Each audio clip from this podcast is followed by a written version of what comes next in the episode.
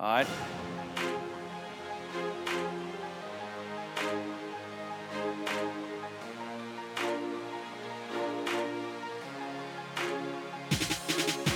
Good morning, afternoon, evening, brunch time, lunchtime, 96 degrees in October time. Tennessee, Vols, back on TMZ time. Rivalry week time. Guys, let's get hype time. Whatever time of day it is. It's the right time for the Go Vols 24 7 podcast. Got the fun crew in the house Wes Rucker, Patrick Brown, Grant Ramey. The hypest of us is obviously Grant.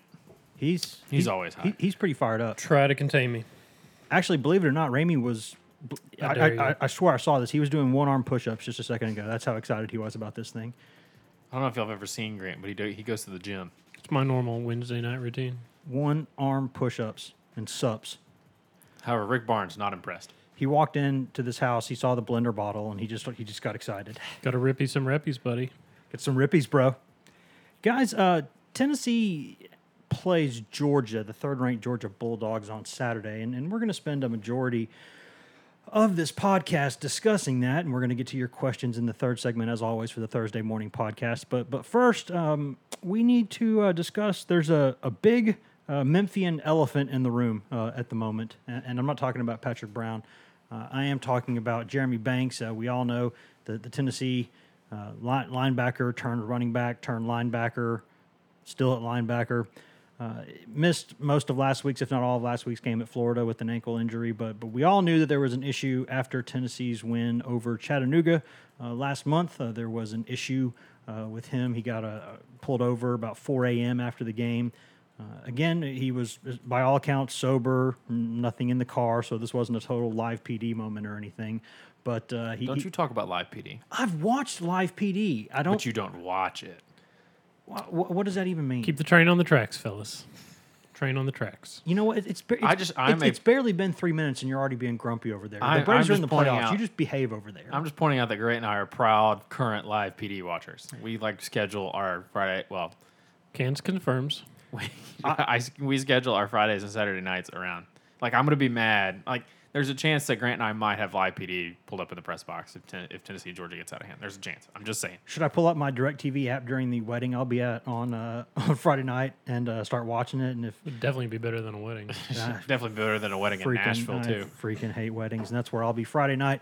But regardless, we, we know there was the issue. Jeremy Banks got pulled over uh, about 4 a.m. Um, the incident report said what it said. There were there were no substances there, anything like that. But he did get pulled over, uh, and he did get arrested because he had uh, he missed a court date, and he from a traffic citation. So it was a traffic court date that he missed, and, and there was some some some language in, in the incident report that, that that indicated he was not thrilled about the situation. Well, uh, this is 2019, and, and uh, from the Murphy's Law School of anything that can go wrong will go wrong for Tennessee. Uh, the the body cam video was released this week, and uh, it, it was not pretty. Uh, I'm not going to sugarcoat what was in there. There were some things said in there that um, Jeremy Banks is going to have to explain for a long time. Uh, some uh, anytime you say, even if you're attempting to make a joke, anytime you say something about, you know, uh, where I'm from, Memphis, we shoot cops. Probably not the right thing to say in that situation. I think we can all agree. He also gave the officer a hard time for missing a turn on the way to the station. Apparently, uh, he had a friend show up to take his car, and that friend also had a suspended license so that that kind of was live PD ish what what happened there. But the bottom line is, fellas, these kinds of things maybe back in the day were different. Now we live in an era where when you are at your worst, there are cameras there to document it and to see it. And this is not a good look for Tennessee. It's not a good look for Jeremy Banks. It's not a great look for Jeremy Pruitt because Banks had Pruitt called on the speakerphone, and you hear Pruitt kind of exa- exacerbated after he'd been pulled out of bed at four o'clock in the morning to deal with this, saying, "Oh, go ahead, just do your civic duty. I don't know why you have to arrest him, but but but do it if you have to." So none of that is a good look. As far as we know, there's been no changes with Jeremy Banks' situation. He was out there practicing on Wednesday, and the situation is what it is. Is this?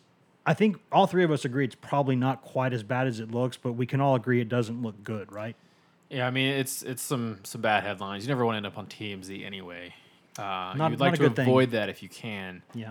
Um, I mean, I it's it, it- yeah, like I said, I don't think it's a it's not a good look. It's embarrassing for Banks. Um, you know, you you don't need to act that way. You don't need to say some of the things that he said. Um, I'm not sure why Pruitt is necessarily getting a lot of criticism. I mean, let's uh, let let's call the the people that are calling you know calling him out. Let, let's call those people at 4 a.m. and see how they respond with a confusing situation Correct. that that he apparently thought they had dealt with because there was a citation that was involved. Yes. Pruitt said that on the phone, telling the officer he thought that Banks, uh, state trooper, had got it taken care of. Uh, there's the warrant that the warrant is the reason that he's had to be arrested. It's not necessarily a traffic ticket. It wasn't because he made an illegal U-turn. It was because he had a warrant. Yes. Because he for failure to appear. Which, when I was 19, I didn't I didn't know that was a thing. I wouldn't expect Jeremy Banks to know that was a thing. So I, I, I imagine he probably was a little angry and confused that, that he was being taken to jail for something that he probably thought it was because he did pay a ticket or did, or because it was a U-turn. And so that's probably still no need to act like that. But I understand why he didn't know what was going on and why and why Pruitt was maybe confused too. And um, and from Pruitt's case, it kind of looks like he's just trying to stand up for his guy, um, maybe a little bit. A little bit, yeah. And, And- and and, and, he- the the comment he made about how he's been at four places and how he's never dealt with something like this, and people knew that you know people had always told him Knoxville was different in that way. And, and I got news for y'all: Knoxville is different from a lot of SEC towns in that way. It's always been that way. I don't think that's ever changing. This is a metro area of one million people. This is not a traditional SEC town in terms of small size. You do not sweep things under the rug here. It just doesn't happen. That's But- not that's not how this goes. But what he, I mean, when when he was asked about that on the coaches teleconference Wednesday, he basically was asked point blank, "Do you think at other places you've been have players been given a break in that situation and got off on that situation?" And he, his response uh, was that he, that's not what he was implying. He was he kept circling back to. Uh, the Tennessee State troopers that went over with Banks what was going on. I guess when that citation happened, I don't know who who issued the citation, Knox County, I guess. Uh, but what he kept circling back to is he thought that all whole situation was cleared up. He had no idea that the warrant was there. I think that's what he wanted communicated to him uh, because the warrant was there out for his arrest for four or five weeks and it wasn't dealt with. And I think that's his frustration uh, is that was that that was somehow missing from this whole situation. The fact that you know he had to take care of something and it wasn't taken care of.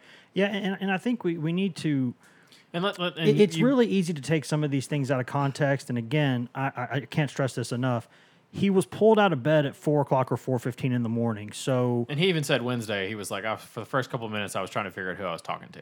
I, Yeah. I, I actually thought his comments on, on the teleconference, we've, we've written them, they're on the site. Go check them out.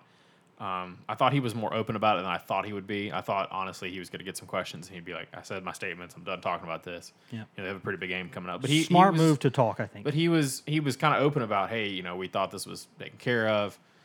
You know, it was 3 a.m. I had just been woken up. I didn't really know what was going on for a minute. Um, and, and then whether or not he is sort of walking back what he said about this not being a big deal at other places, I, I think we all kind of know what, what he's referencing there. And you, you just touched on it, Wes. yeah, and I, certainly not the kind of thing he would have made if if he knew that it was going to be recorded. Now that doesn't mean it's okay, but I, I think I'm going to file what he said there under things that are 100% true and 100% should not be said because there's nothing to be gained from it because you're not going to change that situation. That's listen, the, the, the days of those things are are are are, are over. And I'll say this too: if any uh, of y'all out there, uh, if you have guys who, if you know a college football coach, let's say maybe you live next door to one or you're, you got friends with one you grew up with, some of the most tired people that you will ever see in your entire life are college football coaches after a game has been played.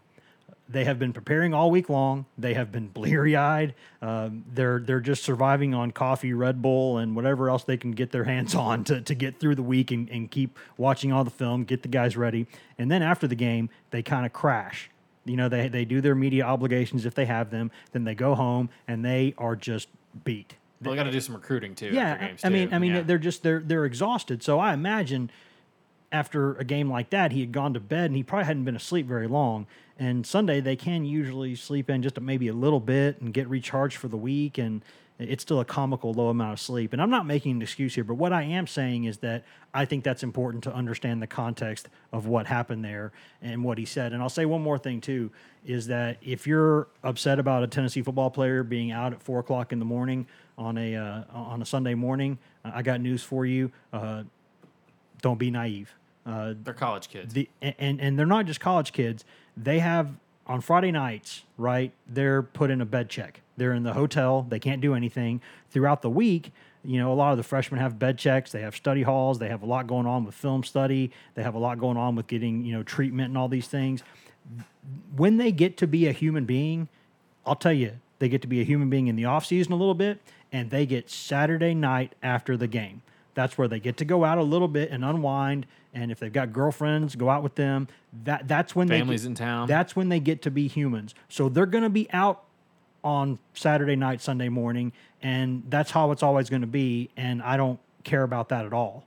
Now they did have practice that day, so that maybe should have changed it a little bit um, because they were practicing on Sunday that week. Bottom line, here, here's what here's what I'm asking here: Is this does this video fundamentally change this situation, or is it just something that looks bad and you move on? It doesn't change anything on the field because Pruitt said multiple times since it happened uh, that it's handled internally, and that's that. Uh, Jeremy Banks will be on the field playing football.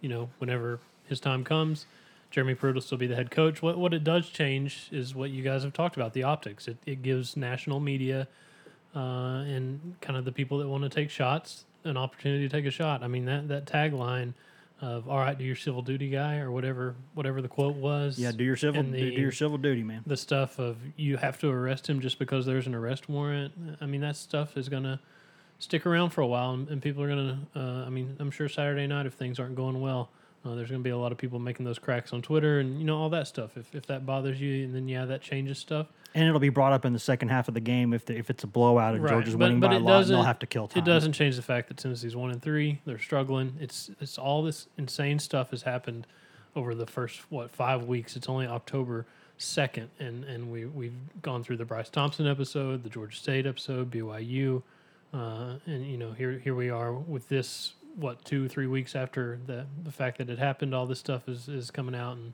So it changes the optics. It's embarrassing for the football team, for the university, and, and that's that. Yeah, I mean it, it, it's embarrassing for, for, for Banks, and it'll be a punchline. And you made you you made a good point, Grant, that the people that are wanting to take shots, it's easy to take shots at Tennessee right now.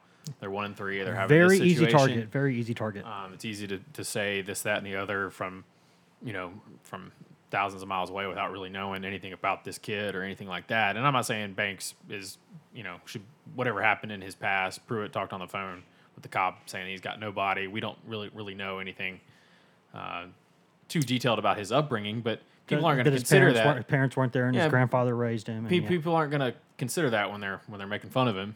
You know, when they're when they're saying, "Look at this guy. He's you know, you know this, that, and the other," and, and you know, coming at him for what he said, and, and he you know he's brought that on himself by acting the way he did. You know, he shouldn't have done that.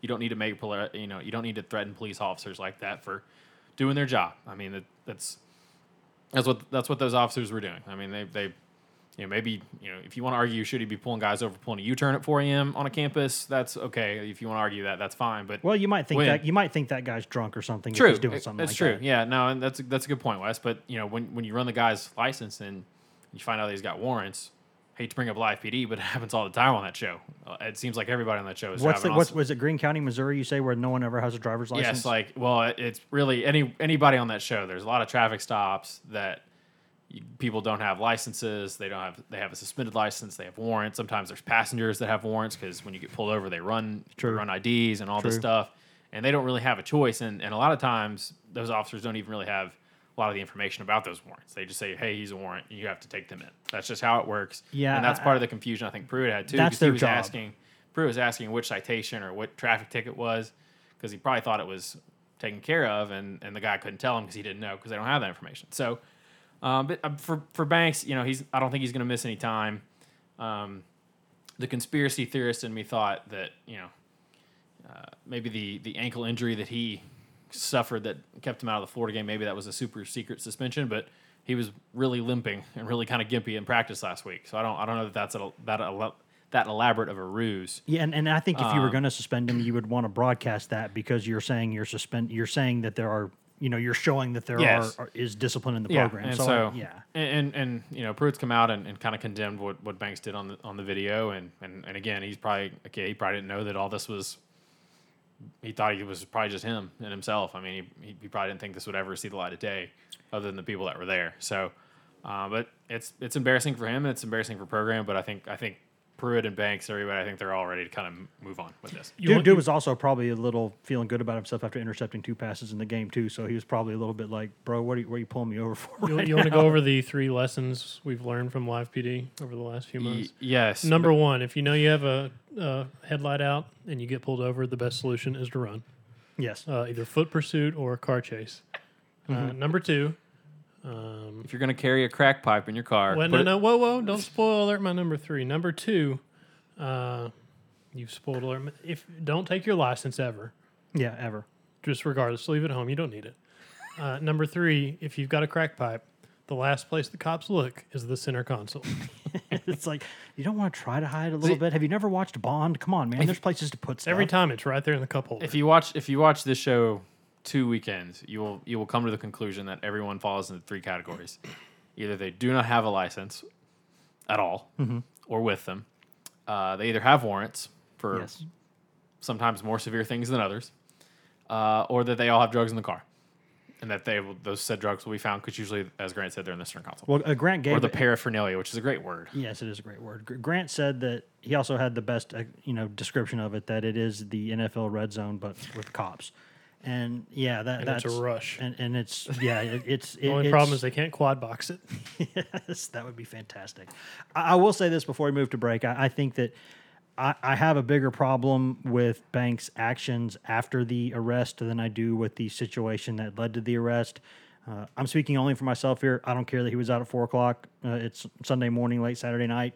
He wasn't drunk. He wasn't high. He, he was. He just probably had there- no idea that he had a warrant. probably out there doing that stuff. And, and there are degrees of wrong, and having a traffic citation and you forgetting to go to your traffic court date when you're a kid, I, I, I don't. There are degrees of wrong, and that to me is not even close to one of the worst things I've ever heard. Uh, I'm not condoning it. It was stupid. He should have handled it better, but.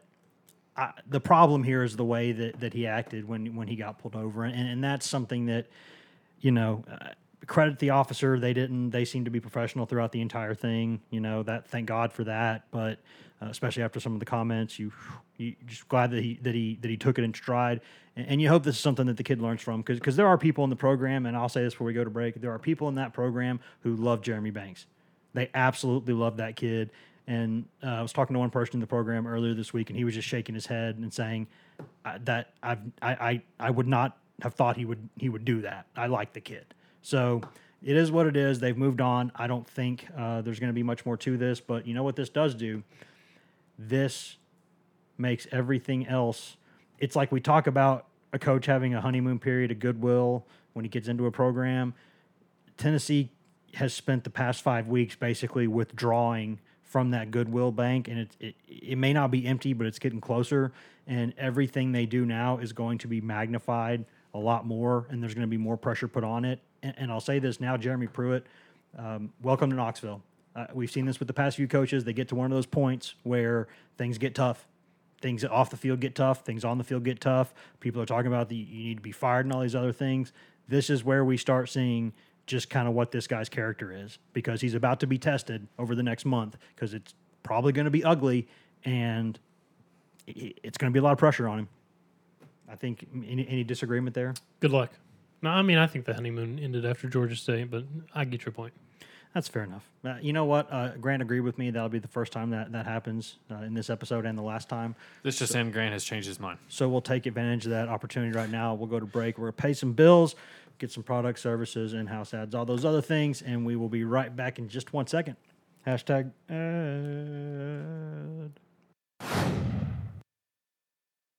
Hey, I'm Brett Podolsky, co founder of The Farmer's Dog. We make fresh food for dogs. We started the company when we saw what a huge difference it made in my own dog, Jada, when she stopped eating ultra processed kibble and started eating fresh, whole food. The Farmer's Dog food isn't fancy, it's just real food delivered to your door in pre portioned packs. It's better for them and easier for you. Get 50% off your first box at thefarmersdog.com slash podcast. That's thefarmersdog.com slash podcast. Welcome back to the GoVols 24 7 podcast brought to you by whatever products and services and ads you just heard during that commercial break. Uh, fellas, we've talked about, we've gotten the, the live PD out of the way for now. Uh, let's get to. Let's not go that far. Uh, we the the live PD as it relates to Tennessee football. We've gotten that portion of the podcast out of the way. Let's get down to the nitty gritty. Let's get down to the fun stuff. Let's get down to football. I say fun stuff. We'll see how fun it is. Tennessee hosts number three Georgia on Saturday night at Neyland Stadium, 7 p.m. Eastern kickoff. You can watch that on ESPN if you can't make it to the stadium. And if you want to know a lot more about Georgia, uh, I suggest you go back to the podcast immediately before this one uh, that was in the podcast feed. That's uh, a dual podcast we did with um, myself and with Jake Rowe, who does a great job covering Georgia for our, our dogs 24 7 site. They cover Georgia. Good stuff there. You can find uh, Jake at uh, Rowe 24 7 on Twitter, uh, R O W E, not like row the boat like row with an e on the end of it. You can go find him there, and uh, he also did a better the better know a foe segment with us this week on the site. Always have a good time with with Jake and Rusty and all those guys at Dawgs twenty four seven. They're good dudes, uh, so I suggest you go back and look at that. Or, or I know Jake Jake's coming up, right? Yeah, I think Rusty is too, but I know Jake is. Rusty. It'll be good to see Rusty. And and Jake told me during the podcast that there's a certain hotel he stays at in Knoxville uh, every time he goes because he really likes the chocolate chip cookies there. And I was like, that's the most Jake Rowe thing I possibly could have heard right now. So, uh, and if you've never heard, you should really go to listen to the podcast to hear his voice. He and Rusty have the best accents of anybody in our network. They're just- very Georgia they- accents. yeah, and, and I recognize that twang in Rowe's voice. He's a South Georgia guy, and I got family down there. you notice that twang when you hear it. On to the football. Tennessee hosts Georgia. And uh, in case you haven't watched Georgia much this year, guys, bad news if you're a Tennessee fan. They're really good. They've been stacking elite recruiting classes on top of elite recruiting classes. Um, it seems to me that uh, with Kirby Smart at the helm, that program is finally kind of becoming what it should always have been, which is an elite program nationally. Um, and then they gotta they gotta get over that Clemson and Bama hump. They're they're as close to anybody, uh, close as anybody to that. But but they they they got to get over it. Um, but Tennessee still has a more recent national title than Georgia. Let's let's get that out of the way. Oh, that's very true. There's no question about it. But this is a program with 800 plus wins. You know, this is a program that if it beats Tennessee on Saturday, will have a winning record in the series over Tennessee, which not a lot of people can claim. Um, so it's a good program. But but with Kirby Smart there, they've they've taken things to the next level, which is what they really really wanted and needed to do. Uh, this is a good team. This is a team that's got a quarterback, Jake Fromm, who uh, basically in the past two years has caused two potential future first round draft picks to transfer out of the program. So right away, you know that dude at quarterback, he's pretty good. They got a big offensive line, averages six foot five and three hundred and thirty pounds across the board. But what's their age? What's their combined? What's their average I'm age? sure that's going to come later. You know, it's going to come in the question segment. I know it is, and I still don't know the answer to that. So we'll have to we'll have to look into that. But they've got maybe at wide receiver, they're not quite elite there, certainly compared to Bama and Clemson, but they're they're really good. Uh, and they've got a running back, D'Andre Swift, who's one of the best running backs in college football. And then on defense, uh, you got a bunch of five stars and four stars there, a bunch of really good football players, uh, and a really good defensive coach. So that's the task in front of Tennessee this weekend. Here's the question right now, fellas. Here's what we got to kick around the, the water cooler. What does Tennessee have to do to make this a competitive game? Oh boy. Uh, they have to be at least plus two better than Georgia in the turnover margin. Okay. If if, if Tennessee's defense could pick up one of those intercept uh, one of those turnovers and score on their own, that'd probably help. Um, other than that, though, I think that's you know maybe get a big play, big play on special teams, uh, and you know I, I think Tennessee coming out of its open date will, I think they'll play fired up. I think they'll have a good plan. Uh, Pruitt and these guys, uh, and Chaney and these guys, they know this team. They know Georgia very well. Yes, they they'll do. have a good plan. Um, they will have worked on it for more than a week. Um, but at some point, uh, the, the the gap in talent is going to tell, uh, and, and the gap in like we saw in the fourth quarter last year. the the gap on, along the lines of scrimmage between these two programs and the gap at quarterback between these two programs those all those things are going to tell um, and it could be a situation where Tennessee's defense plays well enough to hang in there for two and a half three quarters and then and then it just kind of like then it kind of breaks So basically, you're saying get up early while you can. If you if you if you can get up early, do it because put some pressure on them because it might start to turn in the Even, second even half. if you don't get up early, just keep the crowd in it for a minute. I mean, how many big kind of big name home games in the past has just been a disastrous start and the crowd's been sucked out of it yeah, right away. And as soon as that happens, it's just like, you know, here they go again. I mean, and, and they got to figure out something. A quarterback, obviously, uh, who's going to start, who's going to get the majority of snaps, how well can that person play, uh, how many quarterbacks do they play, what's the rotation look like. Uh, you better control the ball a little bit on offense. If you leave their offense on the field a lot and your defense on the field a lot, uh, that talent gap is going to show itself pretty quickly. Um, better make some plays. Uh, get after Jake Fromm, kind of like Darrell Taylor did last year. Uh, if you strip sack him on third and nine, you better not let whoever uh, is the new tight end pick it up and the, run 31 the yards new for a Nauta, touchdown. the new Nauta. The new Isaac E- Nauta. E- Eli Wolf might Well, be if the new Eli Nauta Wolf does it, oh man, that would be the most Tennessee thing that could ever happen. if he catches two touchdowns in this game Which means it's probably going to happen.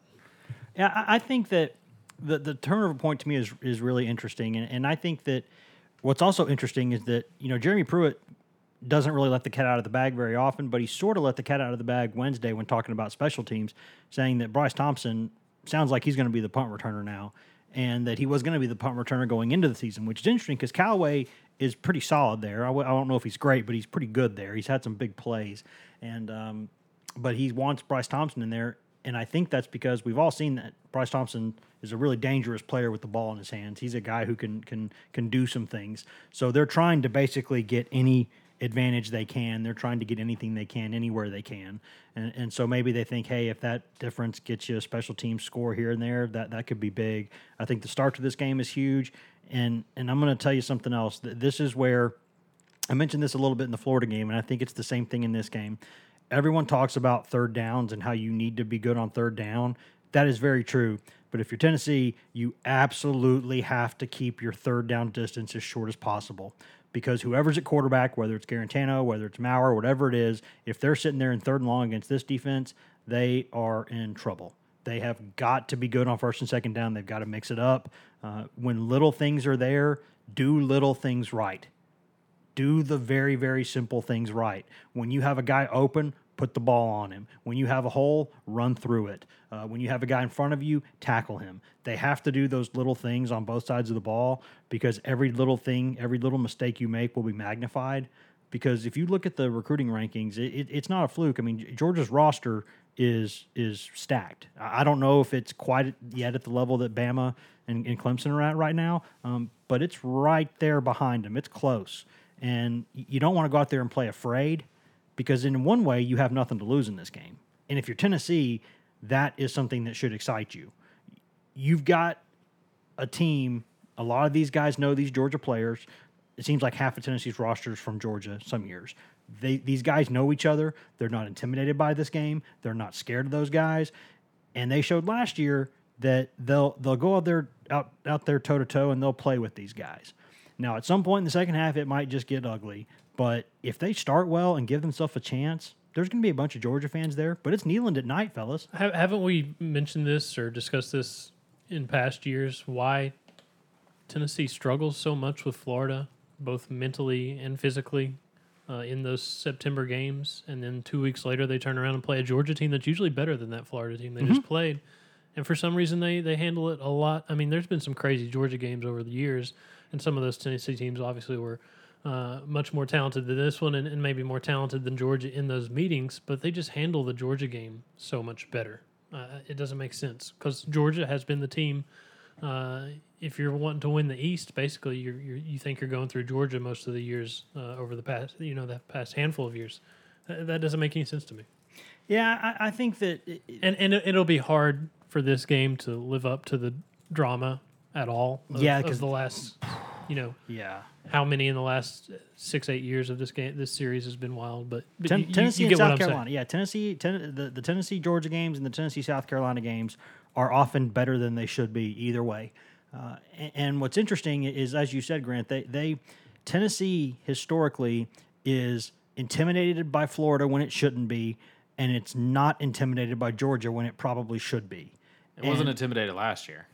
No, it wasn't. And and what happened in that game was Tennessee kind of went toe to toe, and then the dam burst in the fourth quarter. Now, if if you're a Georgia fan and if you're in that Georgia program, you're probably saying, "Well, duh, Georgia woke up and then did what it needed to do," and you're It- it you're was- probably not wrong. It was yeah, they were saying it was twenty four nothing. Georgia pulled off the off the gas, and then Tennessee picked up a couple scores. And then, Yeah. you know the the fi- Georgia would say that the final margin, uh, which was twenty six points, they, they would say that was accurate. Tennessee will say, "Well, it was a close game." You know, couple stop, you know, they had a couple third downs and, and on the fourth, you know, in the fourth quarter. Just couldn't get off the field. Yeah, they couldn't get off the field. Where if you do get off the field, you have a chance to get the ball back down two scores. I always say that you are in a game if you are one one play from being one play away.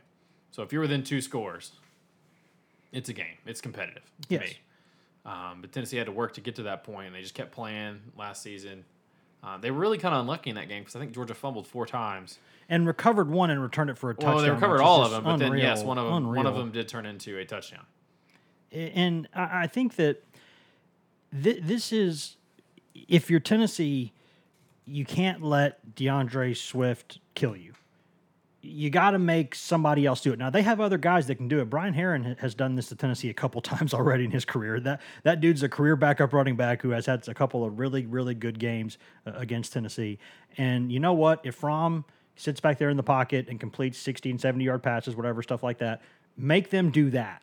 Don't let them just hand the ball off and roll over you. Now, this is the team that leads the SEC in rushing, better than Alabama at that. Of course, Bama probably just likes to throw it a lot because it has two and all those receivers. But this is a very, very good team, but you can't let them beat you with their best guy.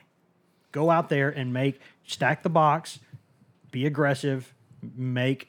And, and you say make Fromm beat you. He can do that, but make him do it because don't just let D'Andre Swift get nine, 10 yards of carry and crush you. Yeah, and I think that has to be the, the concern for, for Tennessee's defense in this game is that you can scheme everything up all you want. It doesn't matter because Georgia, at the end of the day, they have a huge offensive line. Those guys are physical, nasty. They play with an attitude. Um, that's been that's been the biggest change I've seen in that program just from a distance is uh, they have established an identity of what they are on offense and they play to it, and that's uh, and that starts up front with those those guys. Pruitt named I think all seven of the guys that are in their rotation just named them off on on Wednesday night. It's probably like I wanted all of them, didn't get any yeah, of them. yeah, and so um, your concern is that, uh, and I think Tennessee def- Tennessee's defensive line has played okay. Um, you know, they, they were good for a large stretch of the BYU game. Better than I sort thought of it wore would play. down. They were better and against the you know against Florida they were okay, and then they kind of wore down um, towards the end of that game. Uh, and you're just worried that they'll wear down again, or that they'll wear down earlier, or that they'll give up more big plays than maybe they did in, in those two other games I just mentioned. And so, uh, and that can take away anything you try to do because I, I think your best bet is to try to keep Georgia from running the ball on you and and make some of these wide receivers make plays. It, it seems like um, If they have Georgia's a got some- Georgia's if, got if they some- have a hole, it's there. Georgia's got some good guys uh, on the edge. I don't know that they have like a bunch of AJ Greens out there. They certainly don't have what Alabama and Clemson have. That's probably the biggest difference between those 3 Mm-hmm. rosters right now. And guys like Um, guys like Pickens are incredible. Yeah, I mean, they, they you know Pickens and Dominick Blaylock's another guy. I think he was a five star. Um, Tyler Simmons is one maybe one of their regular guys. Demetrius Robertson may may have been hurt. Uh, Lawrence Cager's a grad transfer from Miami. He's a guy that I think caught a touchdown against Notre Dame. So uh, he's a big guy that could be a jump ball kind of guy. But I think you have to try to to make them throw the ball to beat you. That way they can't just slowly squeeze the life out of you by running the ball five, six, seven yards, hit a ten yarder every now and then, and just kind of just give you a slow, painful death that way. But the problem is, and another thing that the Pruitt said that really interested me on Wednesday night was he said he's gone up against Jake Fromm twice, and he he was like, we've maybe fooled him twice in two full games, and so. Um, that that that that's a uh, he's very complimentary of Fromm, which makes me wonder if, if they would really gear their game plan towards making him beat you. But I to me, just on paper, I don't you know I think that's what you have to try to do to keep them from just running the ball at will on you. it's the best of the least desirable options. I think. You know, it, it, it's maybe the, the the least bitter of the bitter pills, because if if Georgia just sits there and can go student body right and student body left, and it can sit there and just kind of squeeze it out of you, like you said, then that that takes the crowd out of it. That gets everybody kind of frustrated. Uh, and, and if you, you've seen this, when teams can just line up and run the ball whenever they want, it just completely demoralizes the other side. And if you're Tennessee, you have to play with energy right now. I will say one one other thing about this, um, and, and this is if you want to look at this from a glass half full standpoint, I think you can look at it from this way. Tennessee's quarterback play, and I mean this completely, could not possibly probably have been worse. I don't think that it could have been much worse than it's been so far this season. However, with that said, if Tennessee figures out something at the quarterback spot, then here's what is waiting around that quarterback an offensive line that's starting to play better football and has three five stars in its starting lineup, several, multiple wide receivers who I think will play in the NFL, a tight end who I think will play at the next level, two dangerous running backs. All of that is waiting for Tennessee's quarterback, whoever that is, to emerge and play good football. If the quarterback will step up and do that, there are enough pieces on this offense and there is enough intelligence and acumen on that coaching staff from Chaney on down. They can they can make plays to hurt you. But all that depends on the quarterback playing well. And that is a huge question. That is something that that quarter that position gets too much praise, it gets too much blame. I understand all that. That's It's all the common sense. same, Butch Jones. Praise and blame, it's all the same. Ugh, Hey, Butch. Butch Rucker. you just really upset me right there. Wes Jones. But if uh, I'm gonna I'm gonna start turning purple now uh, out of anger, just like he did. I- i- If I have a back pocket list right now. Hey, did you hear he's going to get the Rutgers job? Just kidding. We don't know that. yeah, it, it, take Guarantano with him. Yeah, I don't know. out there. National national media favorite Greg Schiano might get the job. Yeah, man, that guy that guy's got evidence on people, man. He's got like a file or something. It's unreal. But but here is here's my point on that. If the quarterback position at Tennessee starts performing, then the rest of the offense is ready to go out there and play good football. Because Pruitt said the offensive line has not played better in his first two years than it did against Florida. And that shows you how bad the quarterback I- play was. I think that was. Uh, I think that might have been an indictment on his offensive line too. probably was, but I Hey, think their best game, they scored three points. Well, you know, because last last year Guarantano stepped up and had a couple good games despite getting killed out there. So these things ebb and flow. That that's the nature of these things. But I- I mean, am I crazy there in saying that if Tennessee gets at least adequate play out of the quarterback position, there are enough pieces on that offense to cause just about anyone some problems? I mean, if you can get the ball downfield to guys like Jennings, Callaway, Palmer, Wood Anderson, those are big, strong, physical guys. They'll make plays. If you get Ty Chandler the ball in space, he can make people miss.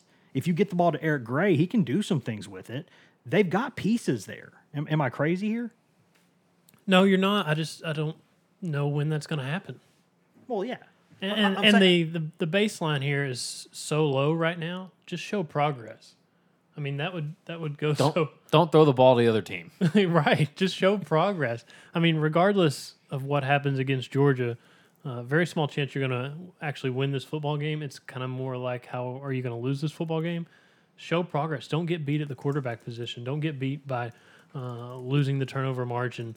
Uh, like the head coach has preached since literally the first day of fall camp. If, if you're going to win the turnover margin, you have a lot of uh, a much greater chance, percentage chance to win the game. You know, based on statistics. But I mean, just look ahead to you have a noon game against Mississippi State at home the week after Georgia. Just make some progress towards that, uh, and maybe you can leave this this uh, this game kind of moving forward in a in a better direction.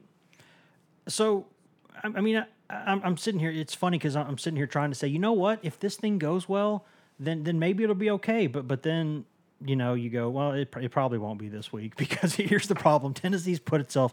Tennessee has squandered the chances that it did have in order to, to have a good start and, and to get some success and to get some goodwill built up because we all knew when we saw this three week kind of stretch here, this month stretch, what could happen. Now the problem is you can't go back and fix what you did before because right now you're in the part where no matter what you do, it might not be enough, and that that sucks. But that that's the bed they've made. However, I will continue to say we have seen if you have seen somebody do something before you know they have the ability to do it again. We have seen Jarrett Guarantano play winning football at Tennessee. We've not seen it a lot, but we've seen it. It's there. It has the it has potential to happen. And if it does, this the the whole topic, the whole tenor of this season could change. Or if someone like Maurer steps in there and gives you some juice, that changes this whole thing.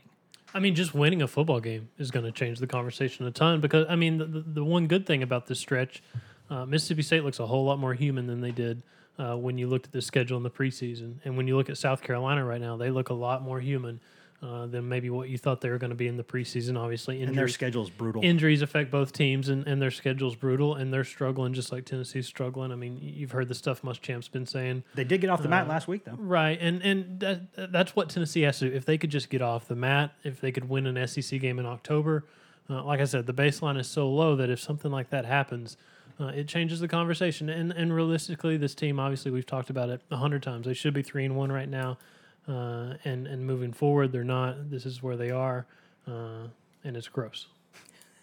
And on Sum that, it up. On that optimistic note, we're going to go ahead and toss it to break. We're going to come back. We're going to get to your questions as we always do. Try to always do on the Thursday morning podcast, and we will uh, we'll see where this goes. Probably not to the most positive territory, but uh, we'll we'll we'll see what we'll see what comes of it. Hashtag. Ad. This episode is brought to you by Progressive Insurance. Whether you love true crime or comedy, celebrity interviews or news, you call the shots on what's in your podcast queue. And guess what?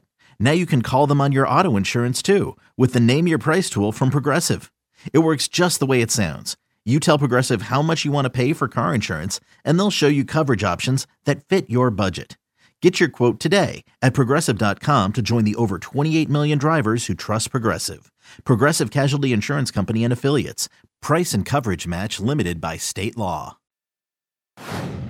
Welcome back to the GoVols 24 7 podcast brought to you by whatever products, services, ads you just heard during that commercial break. As always, uh, Thursday morning, time to go to the mailbag. We, we submit questions to uh, the first priority goes to people on the GoVols 24 7 checkerboard because they are the members of the greatest site in the history of Al Gore's internets.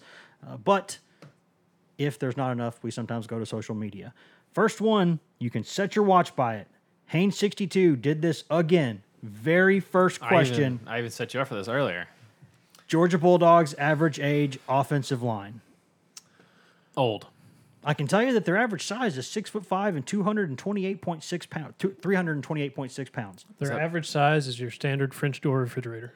Basically, yeah. Have you ever seen like? Hey, we, we bought a French door refrigerator. I know I own one. That's how I know how big it is. do any of y'all have a shed in your backyard? The average offensive lineman for Georgia is approximately the size of your backyard shed. Yeah, now you're getting in the weeds because there's a lot of variations on shed sizes. Not everyone has murder sheds in their backyard like you do. You Yeah, can but have it's- just but like it's a, a big murder lawnmower shed. shed. You can have uh, a big two door unit. I mean, And, and the joke behind A that is guest house. the joke Guest house, behind that full is house. that is that in this very very old house, this 19th century house that was built by General Custer, it, it's uh, s- at and some point by. Uh, never mind. at some point at some point there's probably We been got a murder. time for that. it- when you go look at the basement or the, the, the shed in the backyard, you, you come to a pretty quick conclusion. At some point, somebody's been murdered here. There, there, there's no question. Uh, we'll go to the next question here. Uh, question from Poly Rules: What can Tennessee do in this game to show mark, marked improvement? Just don't get obliterated. Like, don't be down like 35 nothing at halftime. Don't do what you did against Florida. Don't throw it, stand up and throw it straight to a cornerback. I mean, just show, like we talked about in the last segment, just show a little bit of progress. When simple plays are there to be made, make the simple plays. Don't, yeah, don't make a, the comedy of errors that, that everybody seems to have fun with on Saturdays on Twitter.com when, when Tennessee's playing a football game. Ooh, here's a good one from Poly Rules. What is or was your favorite flavor of Kool Aid? Uh, I don't have a favorite flavor because every uh, my dad was the dad that would go to football practice and sit there and watch, and he would he would take a uh, he would make some concoction of Kool Aid mixing flavors, uh, and to this day I don't know what the flavors That were expl- that he mixed, That like a- explains some things about you. It's- but it was great. He's a mixologist. I, I had teammates that would come and try to siphon off some of this this blend. Maybe, maybe orange. I'm gonna go with grape, one of those two? I, am going with grape or cherry. Those are my those are my go-to Kool-Aid flavors back in the day. And when you go to Chandler's Deli uh, here in Knoxville and you see what kind of what kind of Hashtag ad. what kind of hashtag ad brought the GoVols 24/7 podcast brought to you by uh, brought to you by the good people Brought to at Chandler's Sandwich Deli. Meats. when you get there, uh, you, you never know what Couple kind of Sandos. you never know what Kool Aid flavor is going to be in there. If it's purple or red, I'm usually pretty happy. The blue one's also not bad, but I'm going to go with grape. On to the next question, Chandler. We're getting there. Uh, here is ooh another question from Poly Rules. Why is a space bar so ridiculously large on a keyboard? Because you got to be able to hit with both thumbs. Boom. Whoa. Next, we're done. Man, I can't believe I answered that. You're just you're just full of attitude. I just thought of that now. on my on the spot. Got a question from Titan Blue Go Vols. Uh, would it help at all to have T. Martin on the sidelines to help communicate from the field to Jim Chaney? Uh, I I don't know. I don't No, know. that- I I don't don't- know. The communication is the biggest problem with this offense right now. No, I don't think. No, I don't. I don't know what.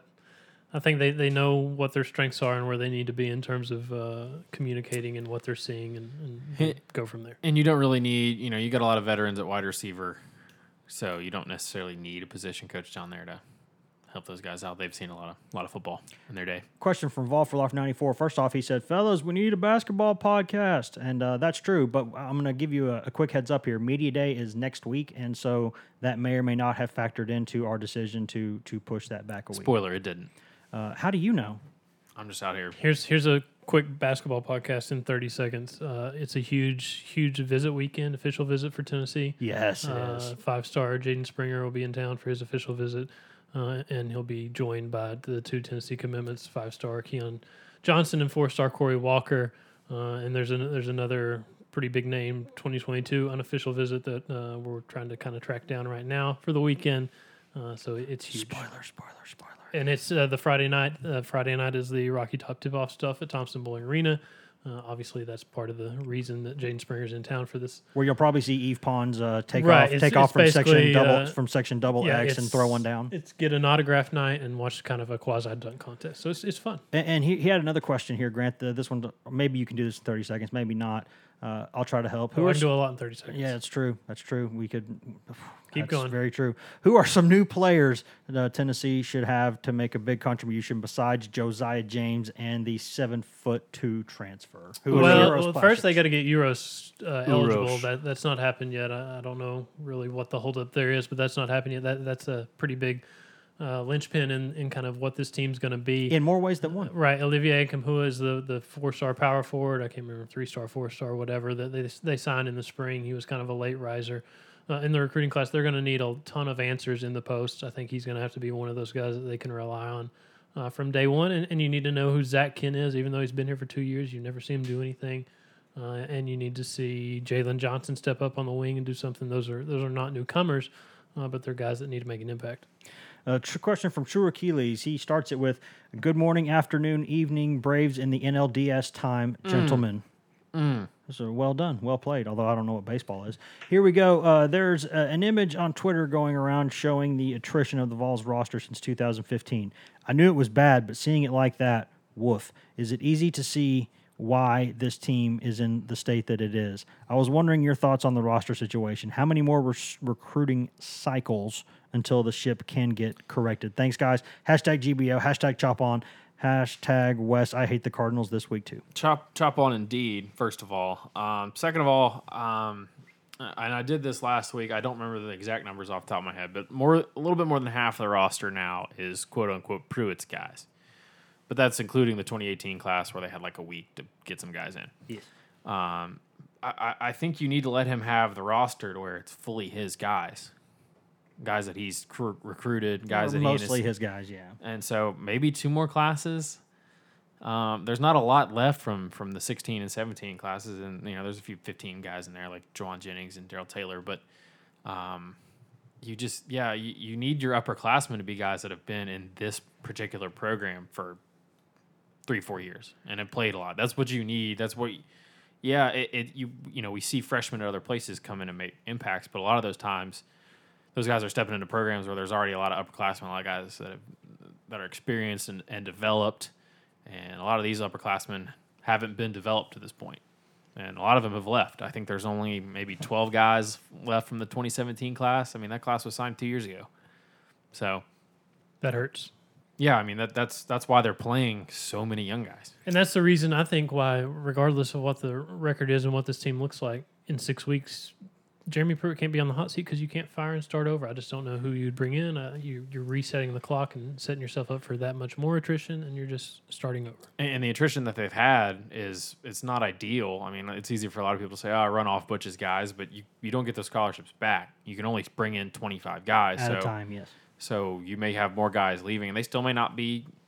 They still may not naturally get up to the 85 next year, just because they've had a lot of guys leave. There might be a few more that think to to jump in the portal and go elsewhere, and so even Long if they story sign a full class, It's going to be a minute. yeah. Yeah. Long story short, I would say at least two more classes. And the reason why I said three classes from the beginning was because it's really simple math. If there's 85 scholarships and you can sign no more than 25 a year, and you imagine that for whatever reason, at least five of the 25 are not going to work out, there's going to be some ac- academic issues, there're going to be busts, there's going to be issues. Uh, so, say 20 per class, and that's maybe a best case scenario. Three years, that's 60 guys. So, that's still not your full roster, but that's that's enough to where that's competitive. That's why I say three years because to me it's simple math. Question from BGO Snell one five one. You often hear quote they may even get to Solon Page end quote. Can you talk about Solon Page, where he stands, and why he seems to be so far behind? I'll tell you one reason: his size. He has not been able to get bigger. Yeah, he's he doesn't look like an inside linebacker in a in a three four. He doesn't look like the other guys that he's practicing with, and he's been on the scout team basically his whole career. Almost looks like a safety. Um, to his credit, he's stuck around. He's still he's still working hard for this program. yes, There's he a lot is. of guys that you you know fans ask about and wonder why they haven't played, but and they're still contributing to the program somehow or another, whether it be on special teams, whether it be on the scout team, all those kind of things. But uh, he's a guy that is not in a scout team jersey anymore because he's one of I think the six uh, scholarship inside linebackers they have right now. Uh, so yeah, he- that's he being, got- that's he being, got- that's being kind, but He yeah. got elevated from the the the practice squad to the active roster. Um, and he's a smart. he's he- he- still- he's a smart kid. He's working hard. He, he's trying. He, he's just He's- he's not big. he's still not. I wouldn't put him. I don't think they'll play him before they play Banks or J.J. Peterson.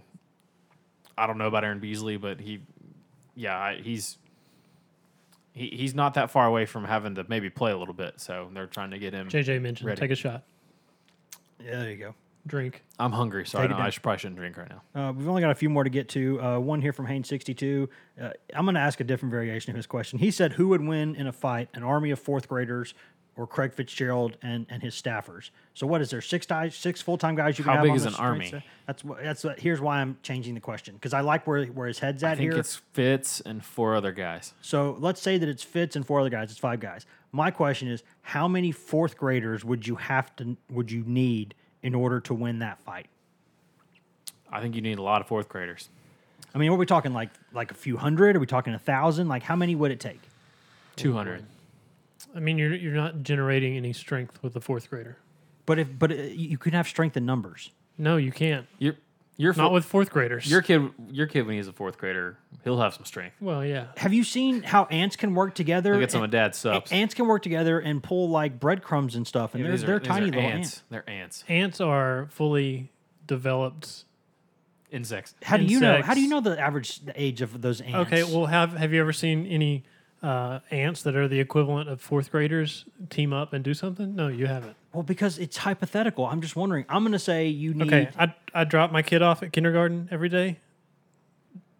You can take every kid in the school. You're not going to make a difference because it's chaos. But these are fourth graders. they can't assemble. They can't plan anything. They Okay. can't get any strength behind anything. you might be onto something there. It's all that sugar cereal that they're that they're eating. They're going to have a All hard those, time. vi- it's all those video games. All those, those video games, I can't say that. I still the play. vid- millennials.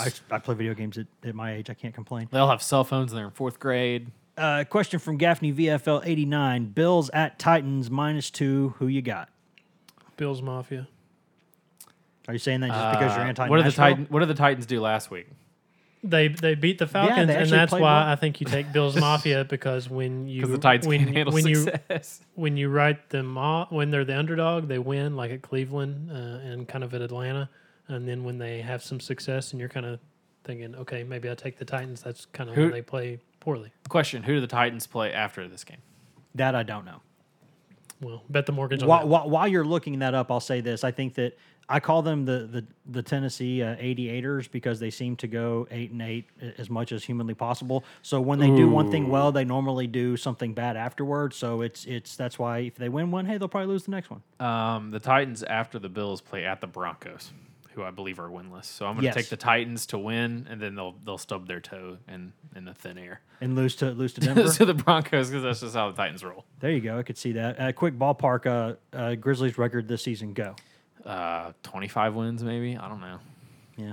70, Tank, 73 and 9. tank one more year. Tank one more year. Uh, a couple more quickly here, guys. One's from CPA Vols. Got a question. How many board members have y'all met in person? I just met another one tonight, and it's always fun. We have a good bunch here. Yes, we do have a good bunch. Here. I've maybe met five. I have no idea.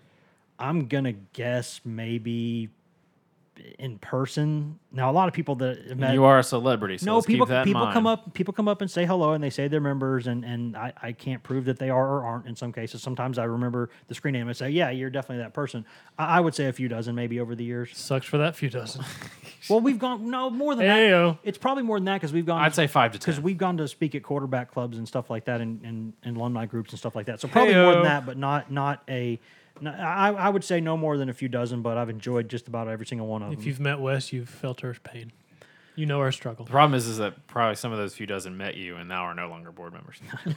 Ouch. that's very Jeez. true i can't I, I wish i could combat that i don't know You that I better can. shift to the next question. A question from Bleed Orange, 1899. Gun to your head, how do you see the quarterback situ- situation developing during the game, and what do you think the offensive game plan will be for Saturday? Uh, I'll hit the quarterbacks if you want to hit the game plan, Grant. Uh, I think they'll. I think Guarantano will start and they will play Maurer. Uh, game plan. I would try to establish some runs so you can maybe control the ball a little bit and build on what your offensive line uh, did at Florida based on the way Pruitt uh, bragged on them recently, and take the kind of take the ball out of the hands of the quarterback regardless of who it is. I'll say I'll say that I think they go with Guarantano to start, and I do think they play Maurer, and I will be incredibly disappointed if they don't take one deep shot on the first possession. Just try it. Just try it. YOLO. You've got you've got those receivers. Throw the ball downfield. Give them a chance. You know what? If you throw the ball 40, 50 yards down the field and it's intercepted, guess what? That's an arm punt. You're going to be fine. Just try. You you cannot win if you don't try some of those things. So if I were them, that would be one thing that I would um, very, very, very certainly work on. We're going to get to one from social media here, and then we'll get out of the way here. I, I said that, that we try to get at least one from social media this week, so I'm going to go ahead and get to that. We'll see who the winner is. The winner will be. Let's see here. Well, the first one is Will UT ever beat Alabama again? From Gary Lloyd. We'll, we'll answer that one later. Of course, they're going to. Not this year, but but but they will. Uh, question: Can this please be a basketball only podcast? a little late. Soon enough. Soon enough. For People want the hoops. Give them the hoops, guys. Uh, another question about um, someone again. What's the average age of Georgia's offensive line? They, they can't do it. Uh, will Fulke averaged 29 points this year? You can definitely tell the difference in the Twitter questions, social media questions, and the ones on the board. Always a little bit different. Here we go. He'll Uh, average twenty nine point one in my heart. Average twenty nine point one. the the by the way, just an ex, ex, ex, excellent job there on the uh, on the reference on on the uh, the bat signal with Fulke last week. That was really good photoshopping. Uh, question here. We'll go Grant, with. Grant uh, is a pretty good Photoshopper. I don't know if you've seen some of his work. Thankfully, I did it for your Joker's approval, and now I have that. Here's a question: If Guarantano is from uh from uh, Vol Me Shaggy, if uh, if yeah, that's it's a sexy name. If JG shows absolutely no improvement Saturday, do you think it's necessary to start Maurer against Mississippi State? Yes, Yeah. hundred percent yes. But then you're going into Alabama. Then I still say after Alabama. No, I'd say go ahead. You ahead. need to win Mississippi. You need to beat Mississippi State. Josh, is Josh need to do. Dobbs got in there against Alabama as a freshman. It didn't hurt him. Well, that's because he's really smart. He's a super. He's a super genius. I don't think being smart really helps you that much against Alabama. Let's be honest. I don't think. I think being smart would help you in a lot of ways. It's unfortunate that you're not. I'll never know. Thanks for tuning in this week. As always, guys, uh, you can find all of us on social media. I'm Wes Rucker 24 7 on Twitter. Patrick Brown's P Brown 24 7 on Twitter. Grant Ramey is Grant Ramey on Twitter. Ryan Callahan, who is not here, is Ryan Callahan 24 7 on Twitter. You can find all of us also on Facebook.com there, Facebook.com slash GoVols 24 7, Twitter.com slash GoVols 24 7. Uh, You can also go drink your water straight from the hose at www govols247.com, the best site on Tennessee athletics. Period. Dot. End of sentence. End of story. End of century. Govols247.com. 30% off an annual subscription. Go do it right now.